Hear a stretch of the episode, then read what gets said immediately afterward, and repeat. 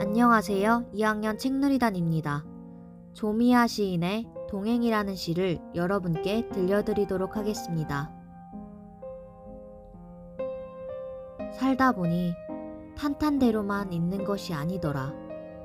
꼬불꼬불 산길과 숨차게 올라야 할 오르막길. 금방 쓰러져 죽을 것 같아 주저앉았을 때 밝은 빛이 보이는 등대 같은 길도 있더라. 숨가쁜 인생길 이리저리 넘어져 보니 어느새 함께 가는 벗이 생겼고 따뜻한 눈으로 바라보고 아껴주는 아름다운 이들이 함께 가고 있더라.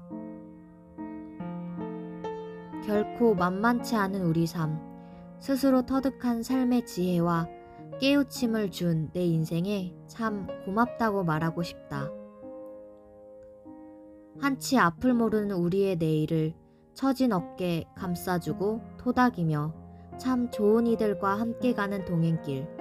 그 또한 행복이 아니던가.